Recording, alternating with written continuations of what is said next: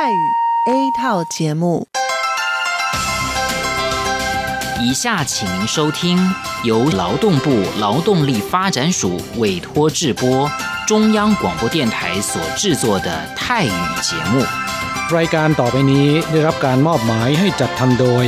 กรมพัฒนากำลังแรงงาน กระทรวงแรงงาน ไต้หวันสาธารณรัฐจีน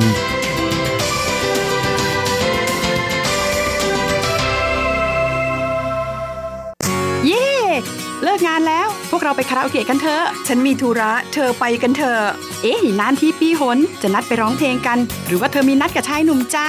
ใช่ก็ดีนะสิ ฉันจะไปทำงานหาเงินต่างหาก จริงเหรอ เลิกงานแล้วยังไปหาเงินได้อีก ทำไมดีจัง ไปทำที่ไหนอะจริงสิ แถวนี้มีโรงงานหนึ่งช่วงนี้ต้องการคนงานชั่วคราว ช่วงวันหยุดฉันก็ไปทำงานพิเศษที่นั่นจะได้หาเงินเพิ่มขึ้นอีกหน่อย อยากจะซื้อคอมพิวเตอร์ให้ลูกชายที่เมืองไทย ลำไพไม่ได้นะ กฎหมายไต้หวันกำหนดไว้ว่า พวกเราจะต้องทำงานให้เท่าแก่ที่ยื่นขออนุญาตนำเราเข้ามาทำงานในไต้หวันเท่านั้น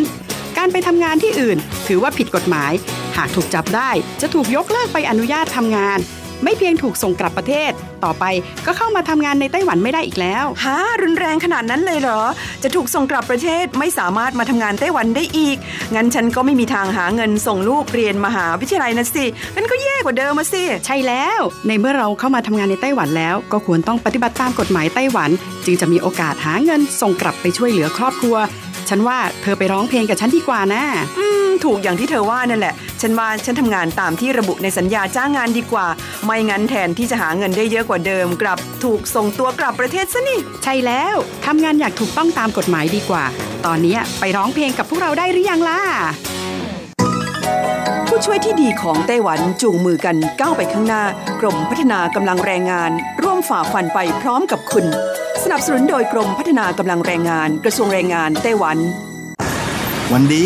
สัปดาห์ที่แล้วเธอไปไหนมาเหรอทำไมไม่เจอเลย ใช่ ฉันกลับเมืองไทยมา เพิ่งกลับมาเมื่อวานก่อนที่เอง แม่ดีจังเลย แต่ทำไมรีบกลับมาเร็วจังล่ะ ก็ต้องขอบคุณเท่าแก่ฉันละเท่าแก่ไปทำเรื่องให้ฉันเข้ามาทำงานไต้หวันอีกครั้ง โดยผ่านศูนย์บริการจ้างตรงของรัฐบาลไต้หวัน ฮะ การจ้างตรงคืออะไรเหรอทำยากไหม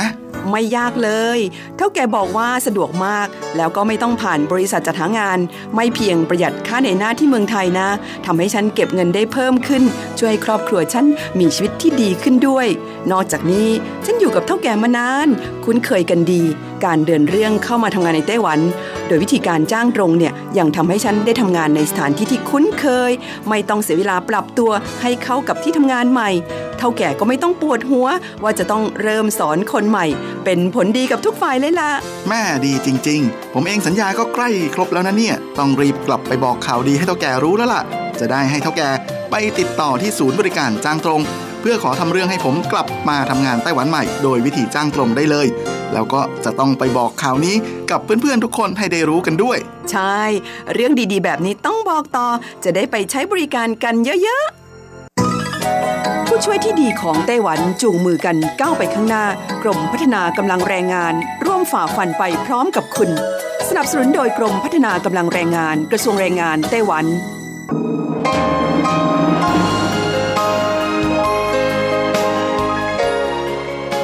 กลับมาฟังขณะนี้ท่านกำลังอยู่กับรายการภาคภาษาไทย Radio Taiwan International หรือ RTI ออกกระจายเสียงจากกรุงไทเปไต้หวันสาธารณรัฐจีน เป็นประจำทุกวันนะครับ นอกจากรับฟังทางเครื่องรับวิทยุได้แล้ว ยังสามารถรับฟังรายการผ่านระบบออนไลน์ได้ที่ thai.rti.org.tw หรือที่ RTI Fanpage นะครับ ขอเชิญติดตามรับฟังรายการของเราได้ ตั้งแต่บัดนี้เป็นต้นไป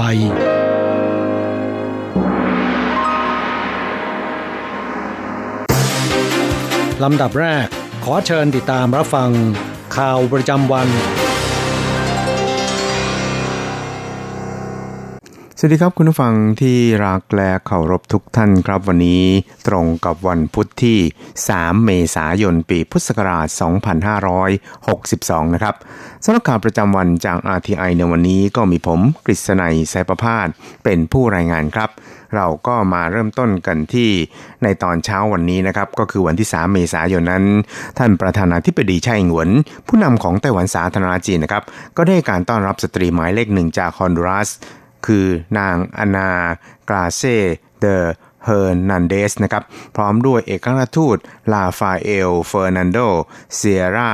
คริสจาดา แห่งฮอนดูรัส ประจำไต้หวันสาธารณรัฐจีนณทำเนียบประธานาธิบดีไต้หวันนะครับ ซึ่งผู้นำไต้หวันก็ได้กล่าวชื่นชมสตรีหมายเลขหนึ่งของฮอนดูรัสว่า ได้ทุ่มเทให้กับการผลักดัน งานด้านการสาธารณสุข และสวัสดิการสังคมในประเทศ อย่างไม่รู้เหน็ดเหนื่อยนะครับมีประสบการณ์อย่างโชคโชนแล้วก็หวังว่าทั้งสองฝ่ายนั้น จะมีการร่วมมือกันอย่างใกล้ชิดมากยิ่งขึ้น แล้วก็ให้คำแนะนำต่อทิศทางการพัฒนาความร่วมมือระหว่างสองประเทศได้ดียิ่งขึ้นนะครับ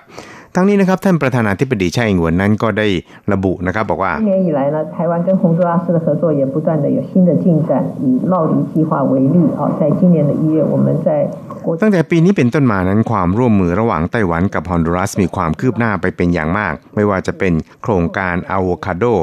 ซึ่งบริษัทลงทุนด้านการเกษตรของไต้หวันก็ได้จัดตั้งบริษัทลูกขึ้น เมื่อเดือนมกราคมที่ผ่านมาผลักดันโครงการเพาะพันธุ์อะโวคาโดซึ่งเชื่อว่าโครงการนี้นั้น จะเสริม ศักยภาพในการผลิตผลอะโวคาโด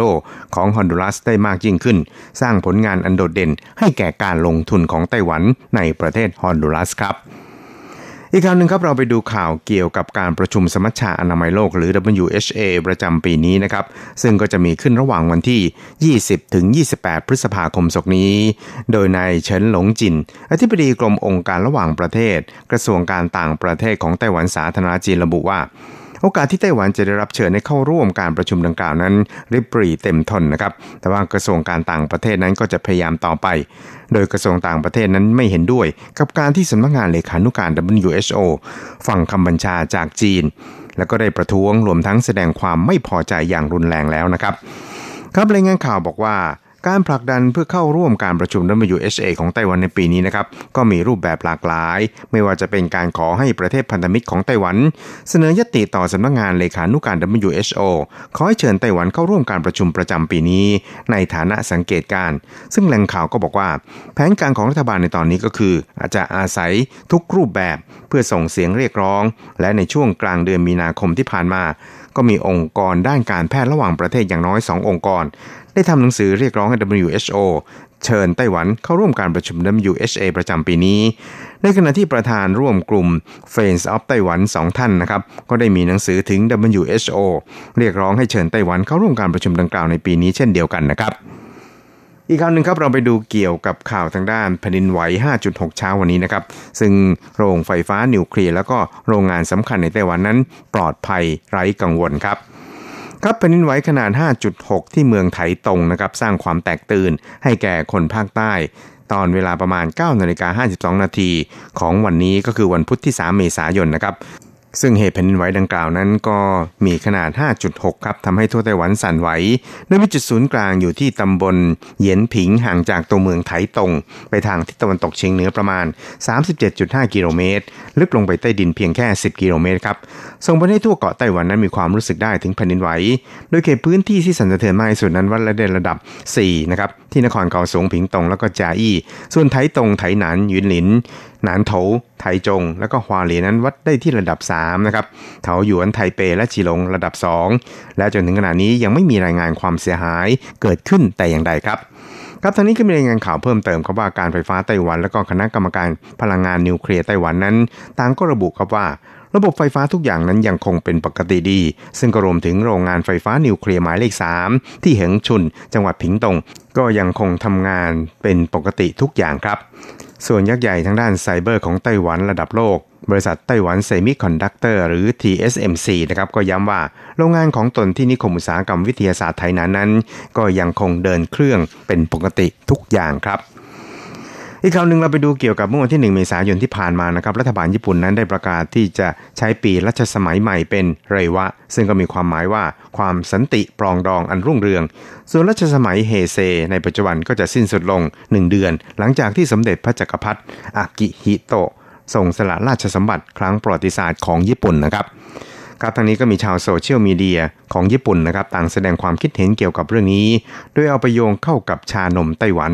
ว่าคำว่าเรวะ ถ้าเขียนเป็นภาษาญี่ปุ่นแล้วเนี่ยจะมีความหมายว่าชานมไข่มุก โดยออกเสียงว่าทาพิโอกะนะครับครับ NHK ของญี่ปุ่นนั้นรายงานว่ามีนักเรียนสาวระดับมัธยมปลายรายหนึ่งนะครับได้แสดงความปรารถนาว่า อยากให้ปีรัชสมัยเป็นปีชานม และเมื่อเฉลยคำตอบแล้วปรากฏว่าก็เป็นไปตามจินตนาการของนักเรียนสาวผู้นี้อย่างไม่น่าเชื่อเลยทีเดียวครับ ครับชานมไข่มุกไต้หวันนั้นก็ถือว่าเป็นเครื่องดื่มยอดนิยมที่บรรดาสาวๆในญี่ปุ่นเนี่ยนิยมกันนะครับ โดยแต่ละร้านนั้นจะขายได้ถึงวันละ 700ถึง800 ถ้วย ลูกค้าส่วนใหญ่ก็จะเป็นวัยรุ่นสาววัยประมาณ 20 ต้นๆเท่านั้นเองครับ แล้วก็หลายคนนั้นนิยมที่จะถ่ายรูปคู่กับชานมไข่มุก แล้วเช็คอิน จนเป็นที่เล่าลือว่าวัยรุ่นญี่ปุ่นนั้น นิยมตระเวนดื่มชานมไข่มุกวันละหลายร้าน จนถูกขนานนามว่ากิจกรรมไข่มุกในญี่ปุ่นนะครับ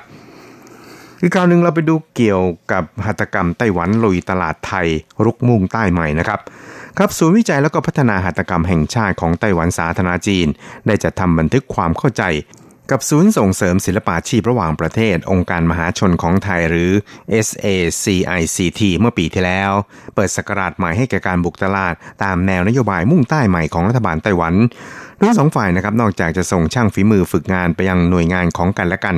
นะครับก็ยังได้อาศัยการจัดมหกรรมแสดงสินค้าหัตถกรรมเป็นเวที ในการขยายแล้วก็พัฒนาตลาดสินค้าของตนด้วยครับ และในปีนี้คือช่วงระหว่างวันที่ 4-7 เมษายนศกนี้นะครับ ผู้ประกอบการหัตถกรรมไต้หวัน 6 รายก็จะนำผลงานเข้าร่วมงาน c l a s Bangkok 2019 ซึ่งก็คืองานมหกรรมหัตถกรรมนานาชาติกทม ประจำปี 2019 เพื่อแสดงแสนยานุภาพ ด้านอุตสาหกรรมหัตถกรรมของไต้หวันสู่สายตาชาวโลกในงานดังกล่าวครับ ครับคุณสีเกิงซิวนะครับ ผู้อำนวยการศูนย์ของไต้หวันนั้นบอกว่ายุทธศาสตร์การตลาดในปีนี้ของไต้หวันก็คือ O2O ซึ่งก็คือการอาศัยการเข้าร่วมงานมหกรรมนี้ขยายตลาดจากออนไลน์ to offline นั่นเองครับ ซึ่งก็คือเริ่มจากการขยายตลาดทางอินเทอร์เน็ต ไปสู่การขยายตลาดแบบดั้งเดิม ร่วมมือกับอีคอมเมิร์ซที่ใหญ่ที่สุดในเอเชียก็คือ Pinkoi ซึ่งมีร้านค้าในเครือข่ายถึง 12,000 ราย สินค้าโดดเด่นกว่า 1.2 ล้านชิ้นจำหน่ายสินค้าใน 93 ประเทศ ลูกค้ารวมเกินกว่า 2.5 ล้านรายนะครับอาศัยผลิตภัณฑ์ที่ออกแบบโดยไต้หวันเป็นหัวหอกในการบุกตลาดประเทศไทยครับครับผู้ประกอบการ 6 รายของไต้หวันที่จะเข้าร่วมงานมากรรมดังกล่าวนั้น ก็ล้วนเป็นผลงานการออกแบบที่ค่อนข้างโดดเด่นนะครับ ซึ่งก็เคยคว้ารางวัลระดับนานาชาติมาแล้ว อย่างเช่น เทคนิคการย้อมผ้าที่เรียกกันว่า ไท่ผิงบลูคว้ารางวัลถูกใจกรรมการที่สิงคโปร์ ส่วนผลงานเทียนกว้านอินเมาหรือชดาเงินสวรรค์ ก็ได้รับเกียรติเป็นผลงานตัวแทนไต้หวัน เข้าร่วมงานนิทรรศการณพิพิธภัณฑ์ลูฟในกรุงปารีส นอกจากนี้ยังมีผลงานที่สะท้อนการพัฒนาด้านศาสนาในไต้หวัน และงานหัตถกรรมไม้เป็นต้นนะครับ ครับอีกคราวนึงครับเราไปดูเกี่ยวกับทางด้านเพื่อเป็นการต้อนรับเทศกาลแห่เจ้าแม่มาจูหรือเจ้าแม่ทับทิม แห่งวัดเจิ้นหลานไทจงครับ ซึ่งก็กำลังจะเปิดฉากขึ้นระหว่างวันที่ 8 ถึง 16 เมษายนนี้ ซึ่งก็จะมีบรรดาสานุสิทธิ์ร่วมแห่แล้วก็ร่วมทำบุญบริจาคเงินค่าน้ำมันตะเกียงบูชาเจ้าแม่มาจู โดยในอดีตนั้นจะบริจาคกกันเป็นเงินสดทำให้ยุ่งยากทั้งผู้บริจาคและผู้รับ แต่ปีนี้นะครับธนาคารที่ดินไต้หวันหรือแลนด์แบงก์ไต้หวัน ก็จับมือกับผู้บริหารของวัดเจิ้นหลานไถจง ให้บริการรับบริจาคเงินค่าน้ำมันตะเกียงบูชาเจ้าแม่มาจู ผ่านระบบไต้หวันเปของธนาคารครับ นอกจากนี้ยังใช้ระบบไต้หวันเปชำระเงินค่ากระดาษ เงินกระดาษทอง และซื้อของที่ระลึกภายในวัดได้อีกด้วยครับ สะดวกปลอดภัยไม่ต้องพกเงินสด หรือต่อแถวยาวเหยียด เพื่อบริจาคเงินอีกต่อไป ครับวัดเจิ้นหลานไทจงนั้นเป็นวัดที่มีชื่อเสียงโด่งดังไปทั่วโลกครับ มีผู้มีจิตศรัทธามากราบไหว้ขอพรปีละนับล้าน และยังได้รับการยกย่องจากรายการ Discovery ให้เป็นพิธีกรรมทางศาสนาอันยิ่งใหญ่หนึ่งในสามของโลกด้วย ทั้งนี้บริการไต้หวันเปดังกล่าวครับจะติดตามไปกับขบวนแห่ของเจ้าแม่มาจูตลอดงาน โดยผู้มีจิตศรัทธาเพียงแต่สแกนสัญลักษณ์ QR code ไต้หวันเป ที่ติดอยู่บนขบวนแห่บริจาคทุกหนึ่ง NT เนี่ยก็จะได้รับเครื่องรางนำโชคเจ้าแม่มาจู มูลค่า 100 NT 1 อัน แล้วก็แจกทุกวันนะครับ วันละ 100 อันเท่านั้น สุดท้ายเราไปดูข่าวเกี่ยวกับทางด้านสุขภาพกันบ้างครับ คุณยายวัย 77 ปีผู้นี้มีอาการนิ้วเท้าบวมเป่งดำคล้ำเน่าจนเกือบจะต้องตัดขาทิ้งทีเดียวสาเหตุมาจากถูกยุงกัดที่นิ้วเท้า ยิ่งคันก็ยิ่งเกา ยิ่งเกาก็ยิ่งมัน ยิ่งมันก็ยิ่งเกา เกาจนเป็นแผลถลอก บวมแดงเป่งอาการหนักอย่างที่เห็นละครับ ส่วนคุณยายวัย 85 อีกราย มีอาการผิวหนังแห้ง เก่าจนหนังถลอกที่บริเวณท่อนขา จนกลายเป็นการอักเสบรุนแรงที่เรียกกันว่าอาการ cellulitis คุณหมอบอกว่าคุณยายทั้งสองท่านนี้นั้น มีโรคประจำตัวเส้นโลหิตแดงท่อนล่างของร่างกายอุดตันทำให้แผลหายช้าจนมีอาการหนักขึ้น และก็แนะนำว่าควรล้างแผลอย่างถูกหลักอนามัย และต้องตรวจอาการของโรคหลอดเลือดด้วย เพื่อหาวิธีการรักษาที่ถูกต้อง อากาศเริ่มอุ่นขึ้นยุงก็ชุมขึ้น ผู้ที่มีโรคประจำตัวควรระมัดระวังให้มากนะครับ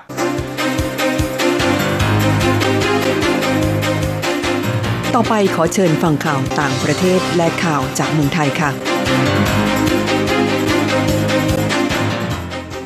สวัสดีค่ะคุณผู้ฟังที่เคารพช่วงของข่าวต่างประเทศและข่าวในเมืองไทยรายงานโดยดิฉันการจยากริชยาคมค่ะ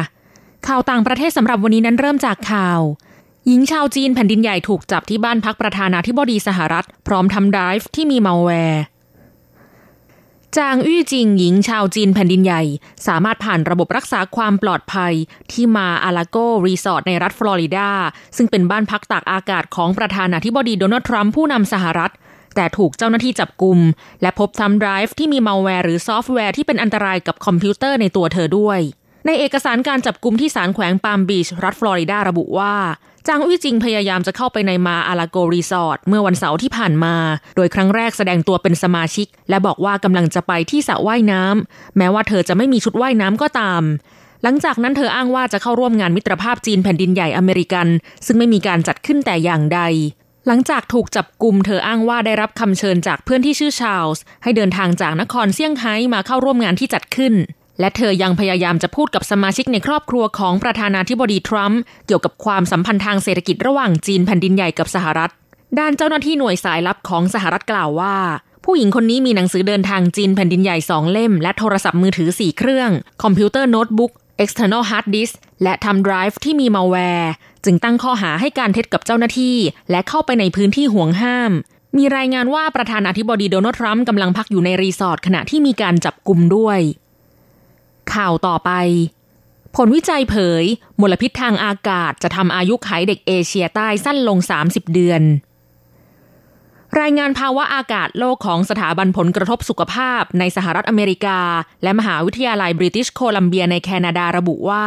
จากข้อมูลจนถึงสิ้นปี 2560 พบว่ามลพิษในอากาศเป็นสาเหตุอันดับ 5 ที่ทำให้คนทั่วโลกเสียชีวิตก่อนวัยอันควร มากกว่าโรคมาลาเรีย อุบัติเหตุทางถนน ภาวะทุพโภชนาการและสุรา แต่จะมีความแตกต่างกันไปตามภูมิภาค หากเป็นประเทศพัฒนาแล้วในเอเชียแปซิฟิกและอเมริกาเหนือ มลพิษทางอากาศจะทำให้เด็กอายุสั้นลง 20 สัปดาห์ หากเป็นเอเชียตะวันออก เด็กจะอายุสั้นลง 23 เดือน หากเป็นเด็กเอเชียใต้จะอายุสั้นลง 30 เดือน เนื่องจากได้รับมลพิษทางอากาศทั้งในบ้านและนอกบ้าน นอกจากนี้ประชากรครึ่งโลกยังรับมลพิษทางอากาศในบ้าน ส่วนใหญ่เกิดจากการเผาถ่านหรือไม้เพื่อหุงหาอาหารและให้ความร้อน พบมากที่สุดในเอเชียใต้ เอเชียตะวันออก และทางใต้ของทะเลทรายซาฮาราในแอฟริกา หากสามารถทำให้มลพิษทางอากาศอยู่ในเกณฑ์มาตรฐานขององค์การอนามัยโลก อายุขัยเฉลี่ยของคนในบังกลาเทศจะเพิ่มมากสุดถึง 1.3 ปี เช่นเดียวกับคนในอินเดีย ไนจีเรีย และปากีสถาน จะมีอายุขัยเฉลี่ยเพิ่มขึ้น 1 ปีสำหรับ 5 ประเทศที่มีผู้เสียชีวิตจากมลพิษทางอากาศมากที่สุด ล้วนอยู่ในเอเชียได้แก่ จีนแผ่นดินใหญ่ อินเดีย ปากีสถาน อินโดนีเซีย และบังกลาเทศ เฉพาะจีนแผ่นดินใหญ่ประเทศเดียวมากถึง 852,000 คน ต่อไปขอเชิญคุณผู้ฟังรับฟังข่าวในเมืองไทยค่ะ กระทรวงวัฒนธรรมจัดมหกรรมการแสดงโขนกลางกรุง 6-8 เมษายนนี้ นายวีระ โรธพจนรัตน์รัฐมนตรีว่าการกระทรวงวัฒนธรรมแถลงว่า กระทรวงวัฒนธรรม โดยสถาบันวัฒนธรรมศึกษา กรมส่งเสริมวัฒนธรรม จะจัดกิจกรรมมหกรรมโขน มรดกภูมิปัญญาทางวัฒนธรรมของมนุษยชาติ เพื่อเฉลิมฉลองที่องค์การวิทยาศาสตร์และวัฒนธรรมแห่งสหประชาชาติ หรือยูเนสโก ได้ประกาศขึ้นทะเบียนโขนในประเทศไทย เป็นรายการตัวแทนมรดกวัฒนธรรมที่จับต้องไม่ได้ของมนุษยชาติ เมื่อวันที่ 29 พฤศจิกายน 2561 โดยมีการจัดกิจกรรมทั้งในส่วนกลางและภูมิภาค เช่น กิจกรรมการแสดงโขนกลางกรุง กิจกรรมสะสมตราประทับหัวโขน กิจกรรมถ่ายภาพกับหัวโขนจำลองยักษ์ และมหกรรมการแสดงครั้งยิ่งใหญ่โขนกลางกรุงเทพมหานคร ในวันที่ 6-8 เมษายน 2562 เวลา 11 นาฬิกาถึง 21 นาฬิกาณบริเวณลานกิจกรรมด้านหน้าศูนย์การค้าเซ็นทรัลเวิลด์ ต่อไปเป็นอัตราแลกเปลี่ยนประจำวันพุธที่ 3 เมษายน พุทธศักราช 2562 อ้างอิงจากธนาคารกรุงเทพสาขาไทเป โอนเงิน 10,000 บาทใช้เงินเหรียญไต้หวัน 9,920 เหรียญ แลกซื้อเงินสด 10,000 บาทใช้เงินเหรียญไต้หวัน 1280 เหรียญ 1 ดอลลาร์สหรัฐใช้เงินเหรียญไต้หวัน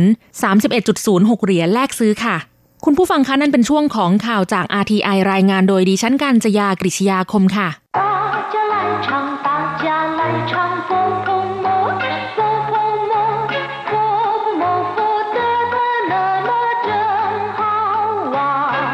สวัสดีครับเพื่อนผู้ฟัง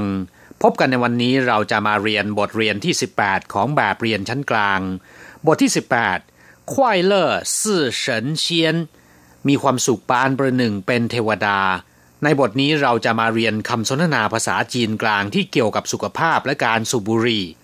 ในบรรดาสิงอมควันชาวจีนมีคำที่นำมาเปรียบเทียบว่า เมื่อได้สูบบุหรี่แล้วจะมีความสุขปานประหนึ่งเทวดา เราไปดูกันนะครับว่าทำไมถึงเป็นเช่นนั้น第十八课，快乐似神仙。饭后一根烟，快乐似神仙。我不同意，抽烟对健康不好。现在很多地方都禁止抽烟。太好了，我们就不必吸二手烟了。第十八课快乐似神仙 มีความสุขเหมือนอย่างเทวดา หรือว่ามีความสุขปานประหนึ่งเทวดาควายเลอร์ก็คือเป็นสุข มีความสุขคำว่าซื่อแปลว่าคล้าย เหมือนหรือว่าปานประหนึ่งก็ได้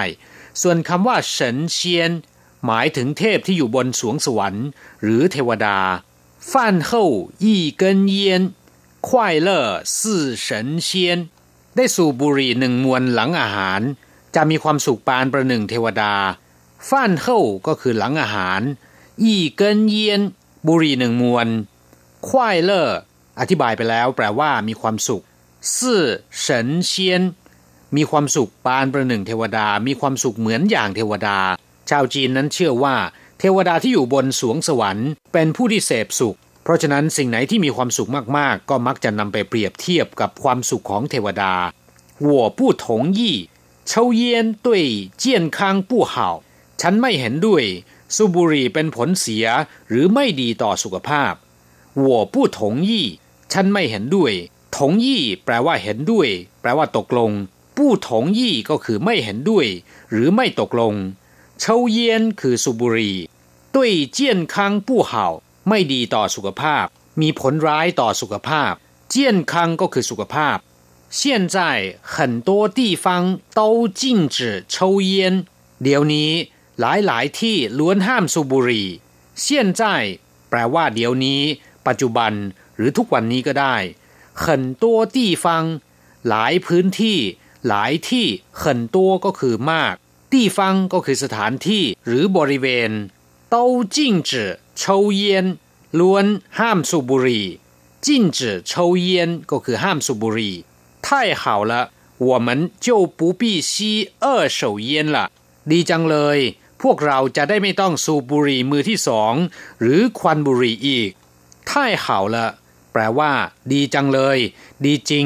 ยอดเยี่ยม ยอดจริง ๆ ก็ได้นะครับท่ายข่าวละ我们就不必吸二手烟了พวกเราจะได้ไม่ต้องสูบบุหรี่มือสองหรือควันบุหรี่อีก不必吸二手烟了ไม่ต้องสูบควันบุหรี่ หรือว่าบุหรี่มือสองอีก ครับผู้ฟังหลังจากที่ทราบความหมายของบทเรียนผ่านไปแล้วนะครับ ต่อไปเราจะไปเรียนรู้คำศัพท์ใหม่ ๆ ในบทเรียนนี้ ศัพท์คำที่หนึ่งซื่ออธิบายไปแล้วเมื่อครู่นี้แปลว่าเหมือน คล้ายหรือว่าปานประหนึ่ง อย่างเช่นว่าเซียงซื่อแปลว่าเหมือนกับเล่ยซื่อแปลว่าคล้ายคลึง หรือว่าคล้ายกับ ศัพท์คำที่สองเกินมีความหมายหลายอย่าง แต่ในบทนี้คำว่าเกินเป็นศัพท์บอกจำนวน ใช้กับสิ่งของที่มีลักษณะยาว อย่างเช่นว่า อี้เกินควายจืตะเกียบหนึ่งอัน อี้เกินฉาย ฟืนหนึ่งท่อน อี้เกินกวนจืไม้เร็วหนึ่งอัน อี้เกินเชียงเยียน หรือว่า อี้เกินเยียนก็ได้ แปลว่าบุหรี่หนึ่งมวนศัพท์คำที่สามเยียน แปลว่าบุหรี่ ยาสูบหรือว่าควันหมอกก็ได้ ในบทนี้คำว่าเยียน หมายถึงบุหรี่ ซึ่งเรียกสั้นๆว่าเยียน หรือจะเรียกว่าเซียงเยียนก็ได้ชิงวู่ซีเยียน กรุณาอย่าสูบบุหรี่ก็เป็นป้ายคำเตือนที่พบเห็นได้บ่อยในปัจจุบัน เชาเยียน เสพหรือว่าสูบบุหรี่หรือจะพูดว่าซีเยียน ก็มีความหมายอย่างเดียวกันนะครับ นอกจากคำเตือน จิ้นจื่อเชาเยียน หรือจิ้นจื่อซีเยียน ซึ่งแปลว่าห้ามสูบบุหรี่ซึ่งเป็นป้ายคำเตือนที่เราพบเห็นได้ตามสถานที่ต่างๆแล้ว อีกสองคำที่เกี่ยวข้องและมักจะพบเห็นได้เช่นกัน นั่นก็คือซีเยียนชีบริเวณที่สูบบุหรี่ได้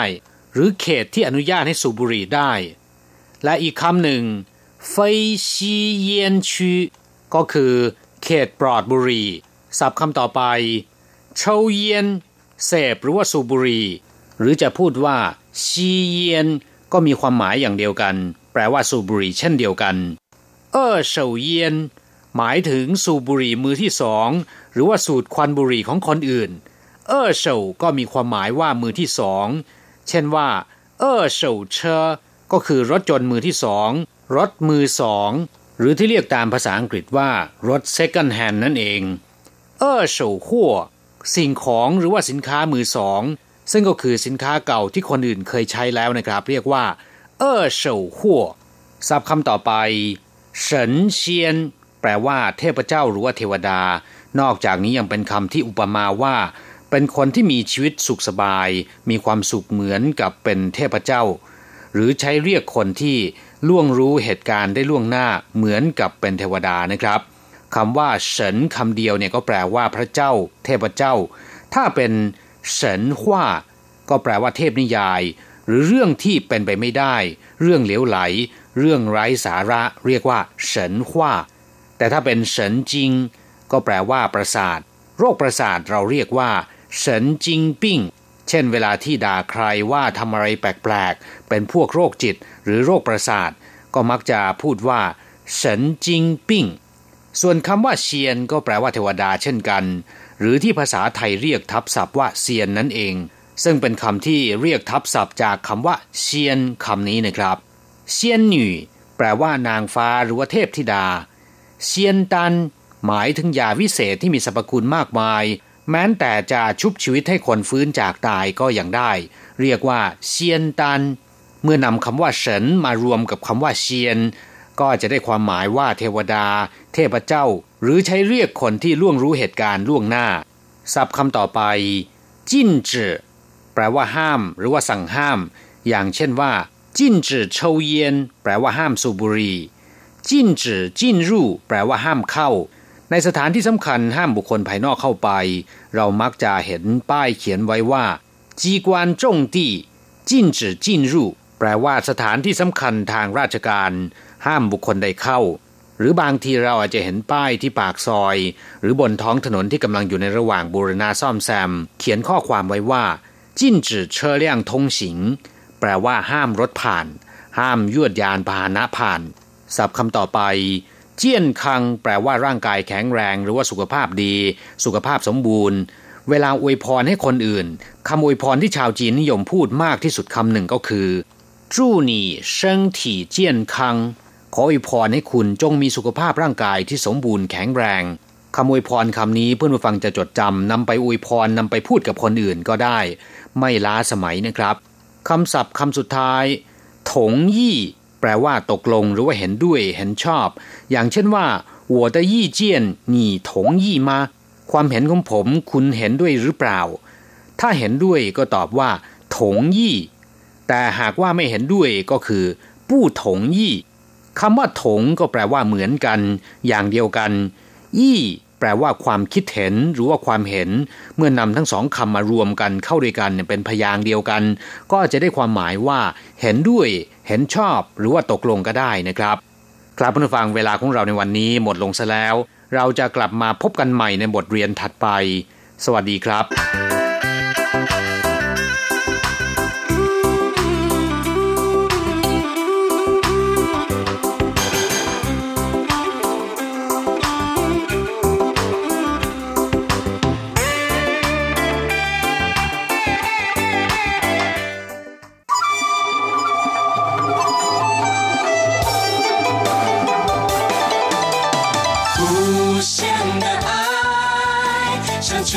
世界传开，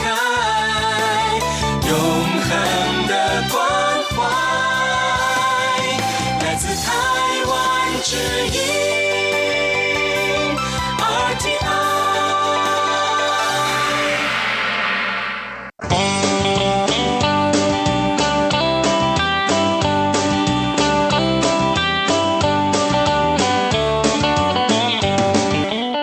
กลับมาฟังขณะนี้ท่านกำลังอยู่กับรายการภาคภาษาไทย RTI เอเชียสัมพันธ์ลำดับต่อไปขอเชิญท่านมาร่วมให้กำลังใจแด่เพื่อนแรงงานไทยที่ประสบปัญหาและความเดือดร้อน ในช่วงไขปัญหาแรงงาน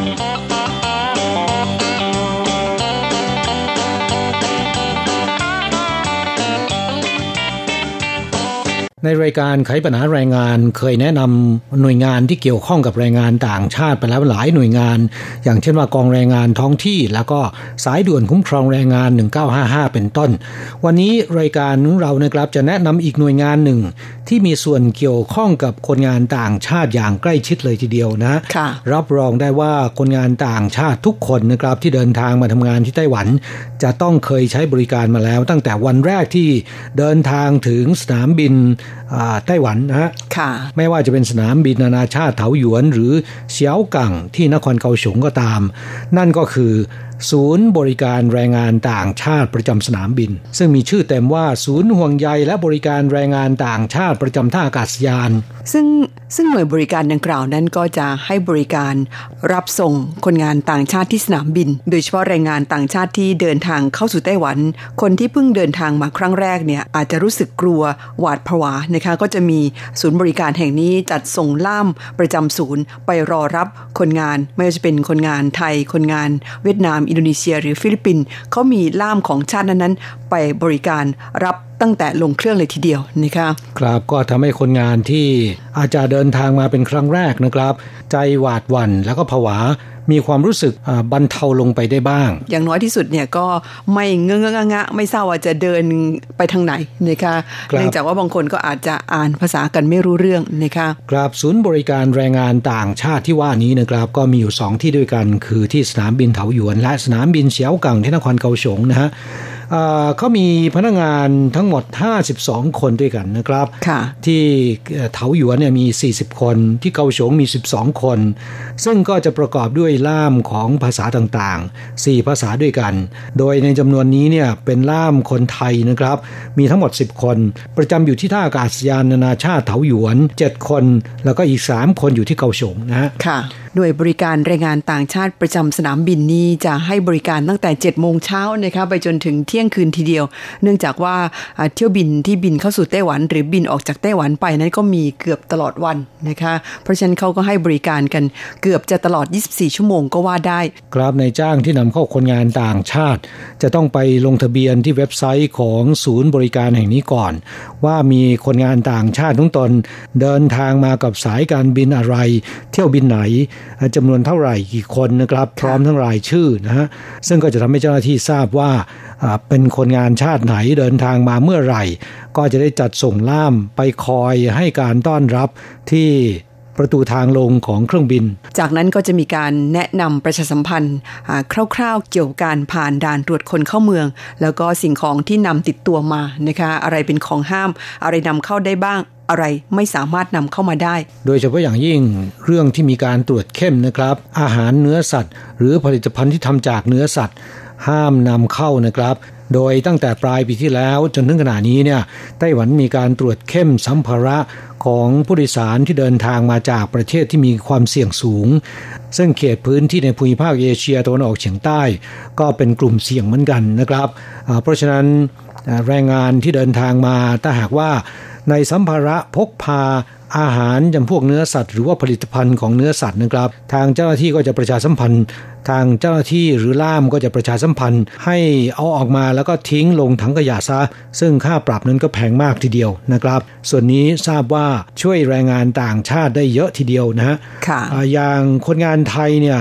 มีจำนวนมากที่เดินทางมาทำงานที่ไต้หวันเป็นรอบ 2 รอบ 3 หรือรอบ 4 แล้วนะครับเพ ราะฉะนั้นกฎระเบียบต่างๆ เหล่านี้ คนงานไทยคิดว่าน่าจะทราบดีกว่าชาติอื่นอ่าแต่สำหรับอินโดนีเซียแล้วก็เวียดนามพวกนี้เป็นต้นนะครับ ซึ่งอาจจะมาทำงานที่ไต้หวันเป็นครั้งแรก ไม่รู้เรื่องเลยอาอาจจะพกพาอาหารจำพวกเนื้อหมู ผลิตภัณฑ์อาหารเนื้อหมูเข้าสู่ไต้หวันก็ได้นะครับค่ะหากเจ้าหน้าที่ไม่มีการเตือนก็จะถูกปรับ 2 0 0แสนเหรียญซึ่งอาจจะเป็นเงินค่าจ้างที่ต้องทำงานตลอดทั้งปีเลยนะฮะ ค่ะ และตอนนี้นั้นทางการไต้หวันเนี่ย ถ้าหากว่าตรวจพบว่าคุณพกผลิตภัณฑ์เนื้อสัตว์เข้ามาโดยเฉพาะเนื้อหมู หากว่าไม่มีเงินจ่ายค่าปรับเนี่ยก็จะไม่ให้เข้าประเทศนะคะเพราะฉะนั้นก็เป็นเรื่องที่มีความสำคัญทีเดียวค่ะ หน่วยบริการแรงงานต่างชาติประจำสนามบินนั้น ก็สามารถที่จะช่วยคนงานได้ในจุดนี้ค่อนข้างจะมากทีเดียวนะคะ นอกจากนั้นแล้วคนงานที่เพิ่งเดินทางเข้าสู่ไต้หวันเป็นครั้งแรกเนี่ยก็จะได้รับประโยชน์ด้วยนะคะเพราะว่าหลายคนโดยเฉพาะคนงานไทยเนี่ยอ่านภาษาจีนภาษาอังกฤษไม่ออกนะคะลงเครื่องมาแล้วเนี่ยอาจจะไม่รู้ว่าต้องเดินไปทางไหน ต้องไปเข้าช่องใดบ้าง ซึ่งก็อาจจะทำให้รู้สึกหวาดกลัว อันนี้ก็ช่วยได้เยอะทีเดียวนะคะกราบหลังจากที่รับและพาผ่านด่านตรวจคนเข้าเมืองแล้วนะครับ รับ กระเป๋าสัมภาระแล้วก็ผ่านด่านศุลกากรแล้วเนี่ยก็จะพาไปที่ห้องอบรมของศูนย์บริการแรงงานต่างชาติ ซึ่งเขาจะมีห้องโดยเฉพาะนะครับ ภายในห้องจะมีจอทีวี ก็จะเปิดคลิปประชาสัมพันธ์ เกี่ยวกับระเบียบกฎหมาย และก็ขนบธรรมเนียมประเพณีและสิ่งที่ควรรู้สำหรับแรงงานต่างชาติ ที่เดินทางมาทำงานที่ไต้หวันเป็นครั้งแรกนะครับ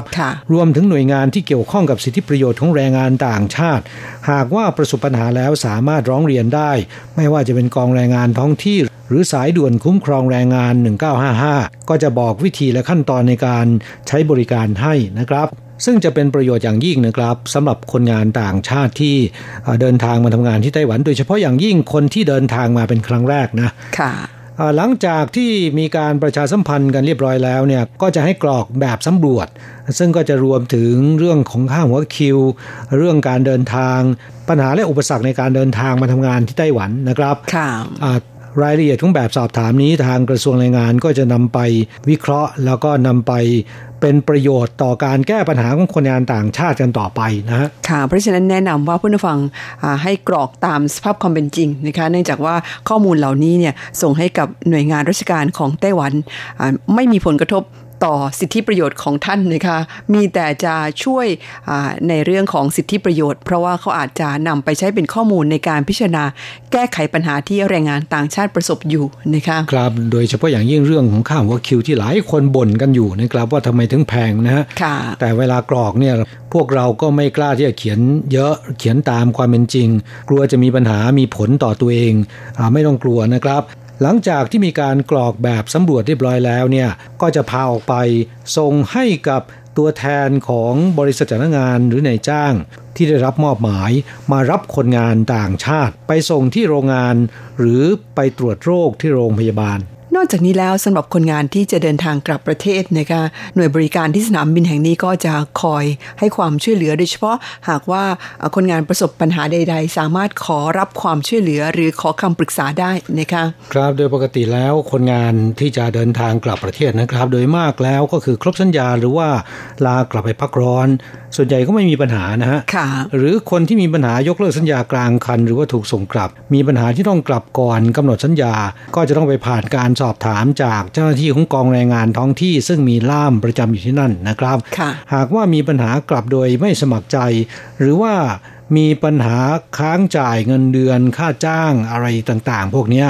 ก็สามารถร้องเรียนเงินที่กองแรงงานที่นั่นได้ ปัญหาต่างๆ หากยังไม่เรียบร้อยนะครับทางเจ้าหน้าที่ก็จะไม่อนุมัติให้เดินทางกลับประเทศ เพราะฉะนั้นส่วนใหญ่แล้วเนี่ยคนที่จะเดินทางกลับก็จะไม่ค่อยมีปัญหาเท่าไหร่นะแต่ก็มีกรณีพิเศษเหมือนกัน อาจจะมีบางคนที่ไปกองแรงงานท้องที่กลับมาแล้ว เงินค่าจ้างหรือเงินสิทธิประโยชน์ต่างๆ ที่ตกลงกันไว้ อาจจะไม่ได้รับนะครับ ตอนเดินทางออกจากไต้หวัน ก็สามารถไปร้องเรียนที่ศูนย์บริการแรงงานต่างชาตินี้ได้ ค่ะ ก็ถือว่าเป็นด่านสุดท้ายนะคะที่จะขอรับความช่วยเหลือเกี่ยวกับทางด้านแรงงานค่ะจะเห็นได้ว่าหน่วยบริการแรงงานต่างชาติที่สนามบินนั้นมีความสำคัญนะคะแล้วก็เป็นที่พึ่งสำหรับแรงงานต่างชาติได้ไม่น้อยทีเดียวค่ะ ครับจากสถิติของกรมพัฒนากำลังแรงงานกระทรวงแรงงานไต้หวัน บอกว่าศูนย์บริการแรงงานต่างชาตินะครับ ปีที่ผ่านมานี้ให้บริการรับคนงานต่างชาติแล้วเนี่ยจำนวน 230,000 คน ก็เป็นจำนวนไม่น้อยนะครับกล่าวได้ว่าแทบจะทุกคนต้องผ่านการบริการของศูนย์แห่งนี้มาแล้วนะฮะส่วนคนงานที่จะเดินทางกลับประเทศ และยังมีปัญหาค้างคาอยู่ ร้องเรียนก่อนจะเดินทางกลับ ต่อศูนย์บริการแรงงานต่างชาติประจำสนามบินประมาณ 400ถึง500 เรื่องนะค่ะ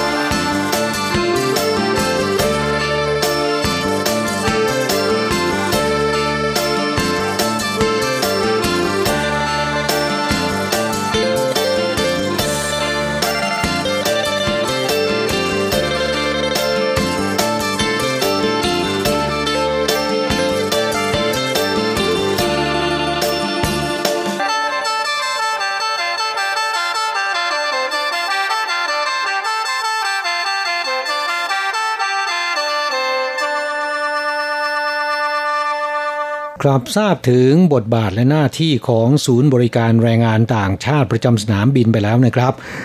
ต่อไปเนี่ยก็เป็นคำเตือนจากศูนย์แห่งนี้นะฮะเตือนมาด้วยความห่วงใยนะครับ อยากจะฝากถึงเพื่อนแรงงานไทย เรื่องแรกก็คือหลีกเลี่ยงรับฝากสิ่งของ ซึ่งคนที่จะฝากมานั้น ส่วนใหญ่ก็เป็นบริษัทจ้างงานนะครับ และสิ่งของที่ฝากมาจะเป็นอาหารเป็นส่วนใหญ่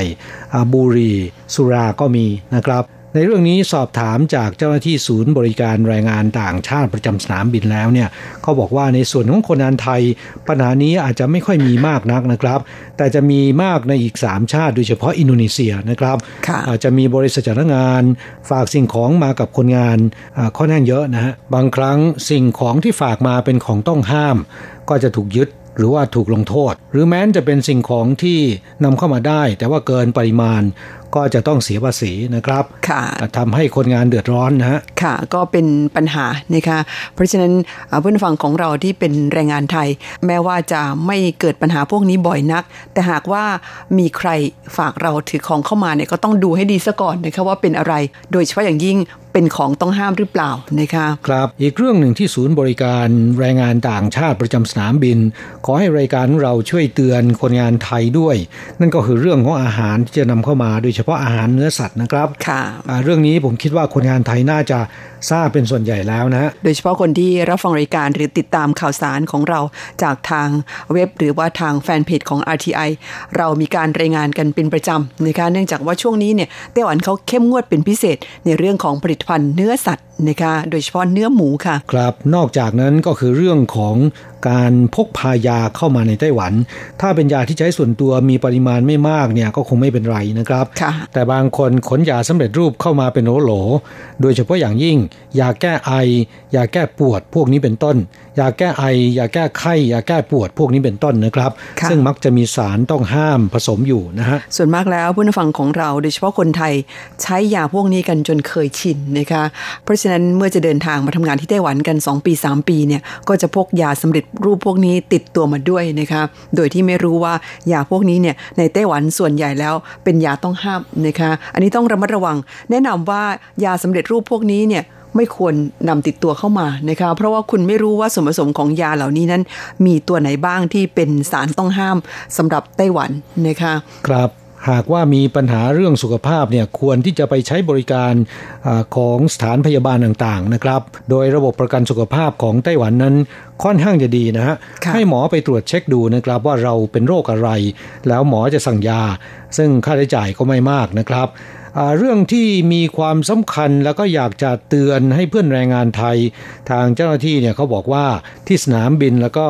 ทางการไปรษณีย์รวมถึงกระทรวงสาธารณสุข แต่ละปีนะมีการสกัดแล้วก็จับการสั่งซื้อยาทางออนไลน์ ประมาณ 3-400 คดี นอกจากนี้นะครับยังมีการส่งยามาทางไปรษณีย์ค่อนข้างเยอะด้วยนะครับผมว่าเรื่องการสั่งซื้อยาทางออนไลน์เนี่ยก็คงจะไม่ใช่เป็นการกระทำของคนงานไทยนะ น้อยมากเลยครับครับคนงานไทยอาจจะไม่เคยถนัดในเรื่องนี้ แต่เรื่องส่งยามาทางไปรษณีย์เนี่ยอันนี้มีความเป็นไปได้สูงนะครับเพราะว่าญาติพี่น้องที่เมืองไทยเนี่ยก็เป็นห่วงลูกหลาน หรือญาติพี่น้องตนที่ทำงานอยู่ที่ไต้หวัน หรือบางคนโทรศัพท์ให้ทางบ้าน ส่งยามาให้หน่อยนะครับอาการส่งยามาทางไปรษณีย์เนี่ยต้องระมัดระวังนะครับ ไม่ได้เลยนะฮะมีการสกัดกั้น บางคนนอกจากถูกยึดแล้วนะครับ ถ้าเป็นยาที่มีส่วนผสม เป็นสารต้องห้าม ยังจะถูกพิพากษาลงโทษด้วยนะครับ ขึ้นโรงขึ้นศาลนะฮะค่ะ ถูกดำเนินคดีนะคะเพราะฉะนั้นก็อย่างที่ดิฉันเรียนไป เราใช้ยากันจนติดซะแล้วอาจจะเป็นพวกยาแก้ปวดทั้งหลายแหละนะคะ ตอนที่อยู่เมืองไทยนั้นเห็นว่าใช้แล้วได้ผลดี มาอยู่ที่นี่พอเกิดไม่สบายขึ้นมา คิดถึงยาที่เมืองไทย ขอที่บ้านส่งมาให้ โดยที่ไม่รู้ว่ายาตัวนั้นเนี่ยมีส่วนผสมที่เป็นสารต้องห้ามของไต้หวันหรือเปล่า ว่าเป็นสารพวกนี้เนี่ยก็จะถูกดำเนินคดีด้วย อันนี้จะกลายเป็นเรื่องใหญ่นะคะกราบก็ฝากเตือนกันไว้นะครับ ช่วงนี้เรามาแวะพักฟังเพลง จากการขับร้องของหนูมิเตอร์นะครับ แรงใจแรงงานมอบเป็นกำลังใจแด่เพื่อนแรงงานไทยทุกๆท่านครับ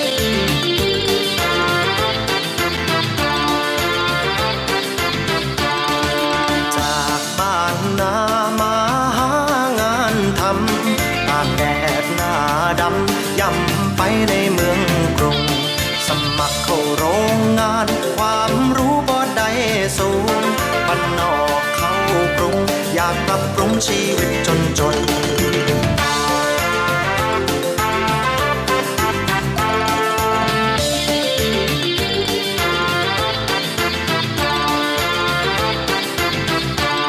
จนได้ทำงานกินค่าแรงตามกฎหมาย ต้องใช้แรงกาย สู้งานแม่มันลำเข็นตอกบัตรเข้างาน ตั้งแต่เช้าจนค่ำเย็นถึงเหนื่อยแสน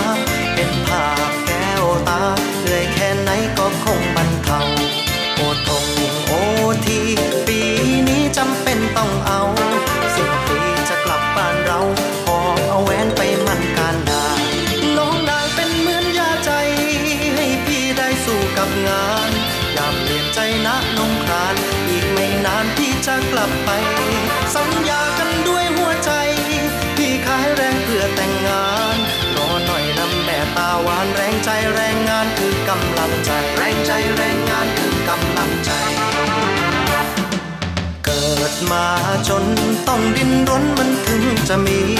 แต่อย่ารอรีวาสนาจะมาประทานผู้กองโลกาเกิดน้ามารวมประสานหมื่นแสนล้านผู้ใช้แรงงานต้องการแรงใจ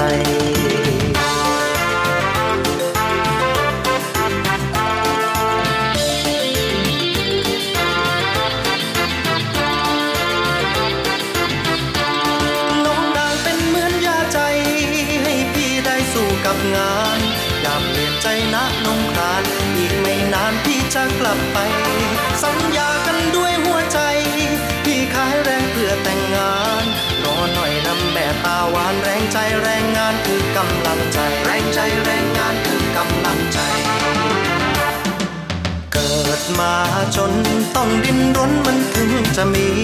แต่อย่ารอรีวาสนาจะมาประทานผู้กองโลกาเกิดน้ามารวมประสาน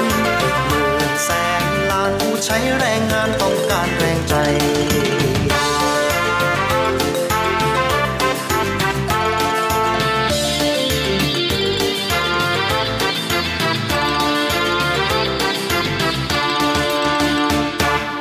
ครับช่วงนี้มาตอบปัญหาของเพื่อนแรงงานไทยที่เขียนถามเข้าสู่รายการนะครับ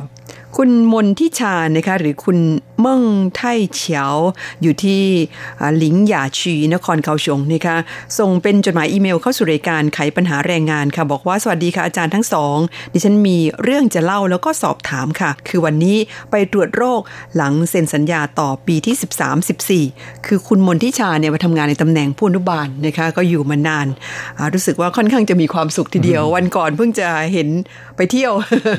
นะคะครับที่ไถจงอ่าที่หมู่บ้านสายรุง้งหมู่บ้านสีรุ้งนะคะครับก็คงจะไปตามรอยคุณอัญชันนะ ค่ะอืมรู้สึกว่าค่ะไม่ทราบประทับใจหรือเปล่า เห็นท่าทางจะมีความสุขทีเดียวนะคะ มาตอบจดหมายของคุณต่อค่ะเอ่อคุณมนทิชาบอกว่า ตรวจโรครอบนี้รวมระยะเวลา 12 ปีครึ่ง ไม่รู้จะได้ตรวจอีกรอบหรือเปล่าคะหรือว่าเป็นรอบสุดท้ายแล้ว ครับมีการต่อสัญญาใหม่ต้องไปตรวจโรคในเดือนที่ 6 เดือนที่ 18 นะครับ ก็คือทำงานได้ครึ่งปีแล้วก็ทำงานได้ปีครึ่งนะฮะต้องไปตรวจครั้งที่ 1 แล้วก็ครั้งที่ 2 คุณมนทิชาคงจะต้องตรวจอีกครั้งหนึ่งนะคะในเดือนที่ 18 ของการต่อสัญญาในรอบนี้ ซึ่งก็คือ 2 ปีเท่านั้นเองนะคะเพราะว่า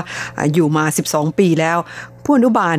หรือผู้ช่วยงานบ้านนั้นอยู่ทำงานในไต้หวันได้สูงสุดใน 14 ปีนะครับต่างจากแรงงานในภาคการผลิต หรือว่าแรงงานที่ทำงานอยู่ในโรงงาน หรือไซต์งานก่อสร้างที่ทำได้ไม่เกิน 12 ปีนะครับ คุณมนทิชาเล่าว่าวันนี้ไปตรวจที่โรงพยาบาลหมินเซิงอีเย่นนะคะที่เกาฉง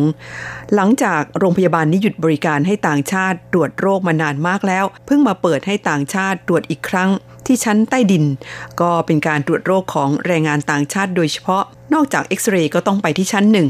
พอไปถึงห้องเอ็กซเรย์ต้องถอดหมดก่อนเลย ต้องเปลี่ยนเสื้อผ้าเก็บใส่ล็อกเกอร์ พอดีที่ฉันเป็นคนแรกของชุดที่สองที่ไปพบแพทย์ หมอบอกทำไมไม่ถอดกางเกง อ้าว มาตรวจตั้งหลายรอบไม่เคยเจอให้ถอดกางเกงเลย อีกทั้งเนื่องจากหมอรีบเร่ง เลยอนุโลมให้ เพราะคนสุดท้ายก่อนหมอจะต้องไปชั้นอื่น หมอสั่งให้ยืนขึ้น พยาบาลบอกให้เปิดเสื้อ นี่คือปัญหา จะถามค่ะว่าตรวจมากี่รอบไม่เคยให้เปิดอกให้หมอดูเลย ต้องแบบนี้แล้วหรือคะตรวจโรคของอแรงงานต่างชาติ จะละเมิดสิทธิส่วนบุคคลมากไปหรือเปล่า ที่อื่นๆ เป็นแบบนี้หรือเปล่าคะ ไม่ใส่ยกทรงเลยนะคะ ถอดหมด เพราะต้องเตรียมเอ็กซเรย์เอดิฉันมีความสงสัยนิดนึงค่ะ ตอนไปเอ็กซเรย์หมอถามว่าทำไมไม่ถอดกางเกง อันนี้ถูกต้องนะคะ เพราะว่าบางครั้งเนี่ยการเอ็กซเรย์อาจจะต้องเอ็กซเรย์ลงมาถึงบริเวณเอว กางเกงนั้นบางทีเนี่ยตรงตะขอเนี่ยอาจจะเป็นเหล็กนะคะ ถ้าตามหลักการแล้ว การเอ็กซเรย์นั้นไม่ควรจะใส่เสื้อผ้าหรืออะไรก็ตามที่อาจจะมีส่วนผสมของโลหะอยู่นะคะ ปกติดิฉันไปเอ็กซเรย์เนี่ยก็ถอดหมดเหมือนกัน เหลือเฉพาะกางเกงใน ส่วนที่คุณบอกว่า หมอสั่งให้ยืนขึ้นพยาบาลบอกให้เปิดเสื้ออันนี้หมายถึงคนที่เขาเอ็กซเรย์ให้หรือเปล่านะคะหรือว่าหมอตรวจโรคชนิดอื่น อันนี้ต้องขอรายละเอียดเพิ่มเติมนะคะครับโดยทั่วไปแล้วคำสั่งของหมอเนี่ยคนที่ไปรับการตรวจโรคก็ควรที่จะทำตามนะครับ แต่ว่า ต้องอยู่ในห้องที่มิดชิดนะฮะค่ะ และพยาบาลหรือพนักงานเอ็กซเรย์ต้องเป็นผู้หญิงนะครับ ในการตรวจที่คุณบอกว่าหมอให้ยืนขึ้นแล้วพยาบาลสั่งให้เปิดเสื้อนั้นดิฉันว่าถ้าหากว่ามีพยาบาลอยู่ด้วยเนี่ยไม่น่าจะมีปัญหานะคะ แต่ไม่แน่ใจว่าในการตรวจที่บอกว่าต้องเปิดเสื้อด้วยนี้เป็นการ ตรวจในห้องเอ็กซเรย์หรือว่าตรวจที่ห้องอื่นนะคะ เพราะโดยทั่วไปถ้าเป็นการเอ็กซเรย์หน้าอกเนี่ยปกติเราไม่ต้องถอดเสื้อก็ได้นะคะ แต่ว่าก็อย่างที่ดิฉันเรียนไปเสื้อชั้นในต้องถอด เพราะเขากลัวว่าจะมีตะขอซึ่งเป็นโลหะ แต่ที่คุณมนทิชาบอกว่าเมื่อก่อนไปที่อื่นนี่ไม่ต้องถอดเสื้อถอดกางเกงเลย นั่นดิฉันว่าเป็นเพราะโรงพยาบาลแห่งนั้นเนี่ย สับเพร่านะคะคือเขาทำแบบรวกๆ ซึ่งมันไม่ถอดก็ได้ แต่ว่าผลมันไม่น่าจะดีเท่าไหร่นักนะคะครับฟังคำตอบของคุณหมออัญชันแล้วเนี่ย คุณมนทิชาน่าจะสบายใจขึ้นนะฮะวงเล็บว่าหมอมองโกนะหมอเถื่อน แต่ว่าเรื่องของการตรวจสุขภาพนั้นดิฉันก็ตรวจบ่อยๆนะครับเพราะว่าก่อนหน้านี้ไม่ค่อยสบายเขาเอ็กซเรย์กันเกือบทุก 6 เดือน ซึ่งการเอ็กซเรย์นั้นถ้าจะให้ดีแล้วก็ ไม่เป็นผลเสียต่อสุขภาพเนี่ยไม่ควรจะใส่อะไรเลยที่มันเป็นโลหะนะคะสร้อยอหรือว่าตุ้มหูอะไรก็ตาม แม้ว่ามันจะไม่เอ็กซเรย์ไปถูกตรงนั้น แต่ว่ารังสีที่เขาถ่ายออกมานั้น มันอาจจะมีบางส่วนที่สะท้อนไปถึงนะคะครับก็ขอให้เพื่อนแรงงานไทยทุกคนนะครับ ปลอดโรค สบายอกสบายใจทำงานราบรื่นกันนะฮะอีกไม่นานก็จะถึงวันสงกรานต์กันแล้วนะครับและปีนี้งานสงกรานต์ในไต้หวันนั้นก็ยังคงจัดขึ้นอย่างอย่างยิ่งใหญ่ตามเคยนะครับ หลังวันสงกรานต์ไปแล้วหนึ่งสัปดาห์นะครับ คือวันอาทิตย์ที่ 21 เมษายน ตั้งแต่เวลา 9 นาฬิกาไปถึง 16 นาฬิกานะครับ ที่ลานกว้างหน้าที่ทำการนครยูไทเป ใกล้ๆสถานีรถไฟปั่นเฉียวนะครับ ที่เก่าที่เดิมนะฮะค่ะ ใครที่เคยมาเที่ยวงานสงกรานต์ที่ปั่นเฉียวแล้วน่าจะจำกันได้นะคะ เดินทางกันสะดวกค่ะ นั่งรถไฟมาลงที่สถานีรถไฟปั่นเฉียว ใครที่นั่งรถไฟฟ้ามาก็ลงที่สถานีปั่นเฉียวนะคะครับภายในงานฟรีทุกอย่างเหมือนเดิมนะครับ และปีนี้จะยิ่งใหญ่กว่าเดิมเสียด้วยซ้ำเนื่องจากว่ามีการบริการแจกของฟรี และมีความบันเทิงบนเวทีค่อนข้างจะเยอะนะครับหลากหลายด้วยนะฮะความบันเทิงบนเวทีนี้ปีนี้บอกแล้วเพื่อนฟังต้องรีบทำตัวให้ว่างเลยนะคะ ครับ โดยเฉพาะอย่างยิ่งพีเสเดิร์ดและคณะนักดนตรีของเขานะครับ รวมถึงหางเครื่องทั้งหมด 16 ชีวิตนะฮะแหมแดนเซอร์มากันเพียบนะคะครับ ก็ขอเชิญชวนเพื่อนแรงงานไทยทำตัวให้ว่างในวันอาทิตย์ที่ 21 เมษายน เดินทางไปแต่เช้าเลยนะครับ เพราะว่าจะมีการแจกคูปองอเพื่อซื้ออาหารไทยซื้อพิซซ่านะครับ ฟรีนะฮะยังมีบริการฟรีต่างๆ มากมาย หน่วยงานภาครัฐของไต้หวันและของไทย มีของฟรีมาแจกเพียบนะครับ อย่างสำนักงานแรงงานไทยเนี่ยทำปากกามาแจกฟรีนะแต่ว่าเนื่องจากมีทุนทรัพย์ที่ค่อนข้างจำกัด เพราะฉะนั้นทำออกมาจำนวนประมาณ 3-4พันแท่งเท่านั้น ค่ะ เพราะฉะนั้นมาก่อนได้ก่อนนะคะถูกต้องนอกจากนี้แล้วช่วงเช้าเนื่องจากว่ามีการแข่งขันเซปักตะกร้อนะคะซึ่งเป็นกีฬาของไทย ก็เชิญชวนมาชมมาเชียร์นักกีฬากันนะคะตั้งแต่เช้าเวลา9นาฬิกาเป็นต้นไป ช่วงบ่ายก็เป็นการแสดงบนเวทีนะคะแล้วก็ที่เป็นไฮไลท์ของงานปีนี้ก็คือวงพิสเดิร์ดและแดนเซอร์ของเขาที่เดินทางมาจากเมืองไทย มาจัดคอนเสิร์ตสดให้ชมกันโดยเฉพาะนะคะครับที่พิเศษไปกว่าทุกปีก็คือในปีนี้การแข่งขันเซปักตะกร้อ นัดชิงชนะเลิศนะครับ สนามตะกร้อจะมาตั้งอยู่ข้างหน้าของเวที และนัดชิงเนี่ยนะครับ ผู้ว่าการนครนิวไทเป จะมาทำพิธีเปิดการแข่งขันและเชียร์อยู่ที่ข้างสนามเลยทีเดียวแหมท่านผู้ว่าการคนใหม่ นายโคโยอีรู้สึกว่าท่านมีความสนใจกีฬาประเภทนี้มาก ก็จะมาคิกออฟนะคะหรือเปิดสนามให้แก่นัดชิงชนะเลิศนะคะครับย้ำอีกครั้งหนึ่ง งานสงกรานและงานแข่งขันเซปักตะกร้อปี 2562 นะครับ จะจัดขึ้นในวันอาทิตย์ที่ 21 เมษายน ช่วงเช้า 9นาฬิกาไปถึง 16นาฬิกาโดยช่วงเช้านั้น มีพิธีทำบุญตักบาตรก็ขอเชิญชวนชาวไทยไปร่วมงานแต่เช้านะครับ ค่ะ กิจกรรมของเราค่อนข้างหลากหลายนะคะ ช่วงท้ายสุดของรายการวันนี้ มาฟังผลงานเพลงจากวงพีเสเดิร์ดนะคะ ก่อนที่เราจะพบกับตัวจริงของเขาในงานสงกรานต์วันที่ 21 เมษายนนี้ เพลงที่ชื่อว่าจีหอยค่ะครับหลังจากนั้นเราจะกลับมาพบกันใหม่ที่เก่าเวลาเดิมในสัปดาห์หน้าสำหรับวันนี้ สวัสดีครับ สวัสดีค่ะเวลาจีหอย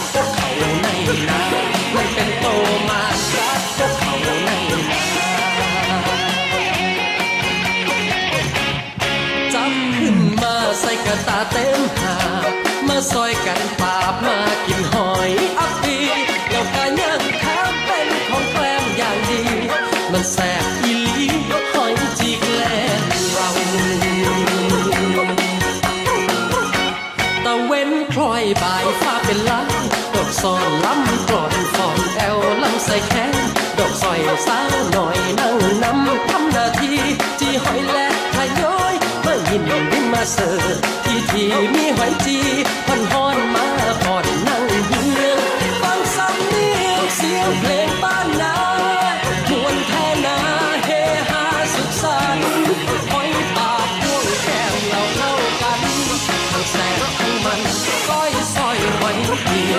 แสบทั้งมันซอยซอยหอยเรื่องสุราคนยินมาจักหน่อย ตะเว้นคำคอยเฮาก็ถอยเลิก